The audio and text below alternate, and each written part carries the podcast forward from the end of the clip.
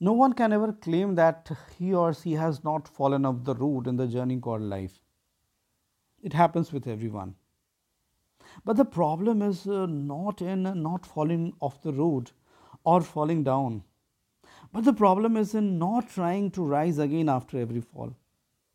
Many people does that. That's why I'm saying they remain stuck in their past. They keep looking for uh, the ship which has already sailed. Last time when I checked on the internet, I found that world's population is around 8 billion. And each one of us perform hundreds of actions each day, every day, which means there are infinite permutation and combination of body, action and outcomes. From an individual's perspective, considering the infinite odds, it is really a huge achievement if he succeeds in his endeavor. Limitless challenges for the limited resources provides more chances of failure than success and speak sentences which starts from two prefixes which are had I done or had I not done. As these events and outcome means lost opportunities, it remains in our memory for long, sometimes forever, because our mind fear losses and it makes the past outcome available at every given situation and brings in a spiraling effect.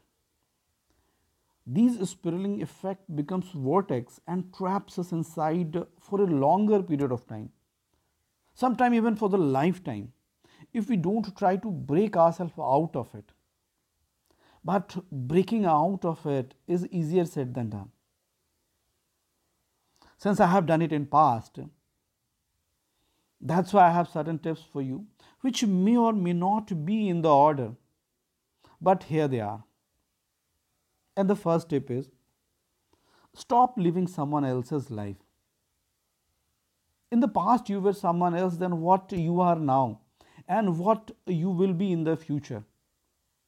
Had you been this new person, you would have addressed the problem of past definitely differently all the events where you failed will become regular guest of your mind.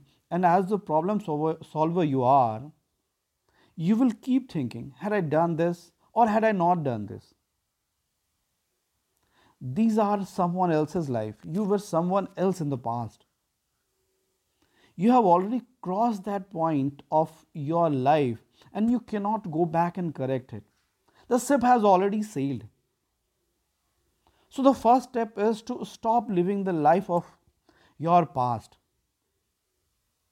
Stop answering the questions you can't answer now, come what may.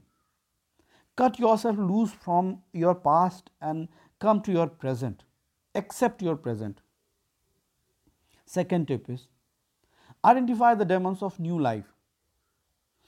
Your new life will definitely have its own share of demons and angels your new life will have new challenges to address. Identify those challenges and start addressing them one by one without any prejudice of the past experiences. Third tip is identify your weaknesses. Identify your weaknesses for the new life and start addressing them again one by one. Something you, which uh, something might be there failing you every time, like not responding when you should emotionally handling the situation which you should have handled with tact and mind, misjudging someone's position regularly, etc.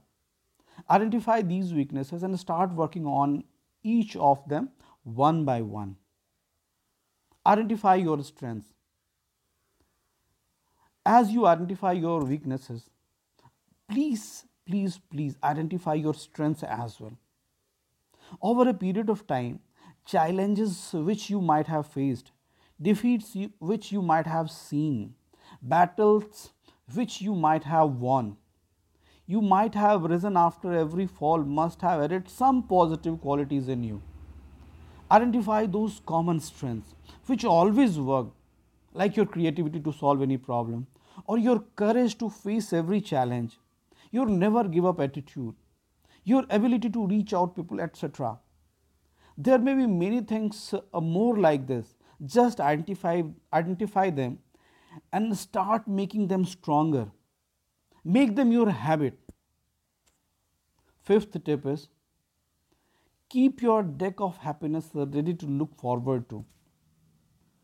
There must be a deck of happiness ready with you items action people which makes you happy and you look forward to it every moment these things will help your mind to remain occupied in the things which you enjoy, which gives you happiness.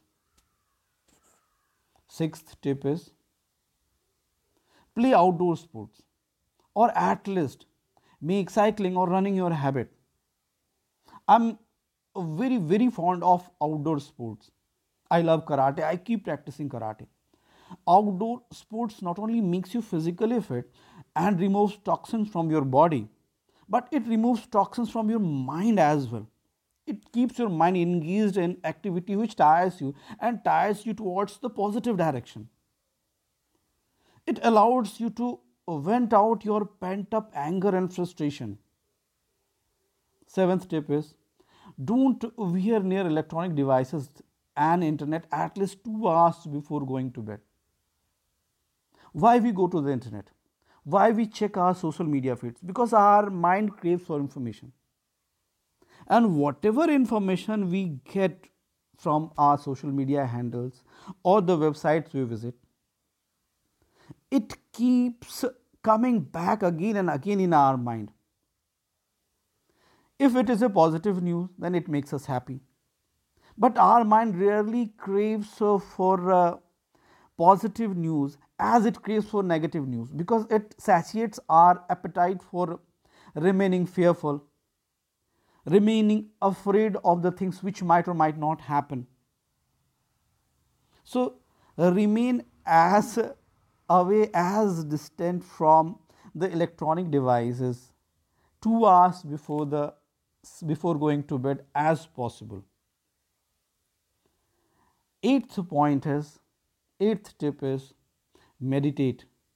I need not to elaborate the, elaborate the benefits of meditation because a lot has been uh, and uh, it has been spoken by millions of people before me. But it definitely has a very positive impact on your mind. So start meditating if you have not already started it. And last but not the least, keep repeating what I said from point which I told you from point 1 to point 8. And I am sure if you do these nine things, you will definitely bounce back. You will definitely rise again after every fall. Nothing can keep you down forever.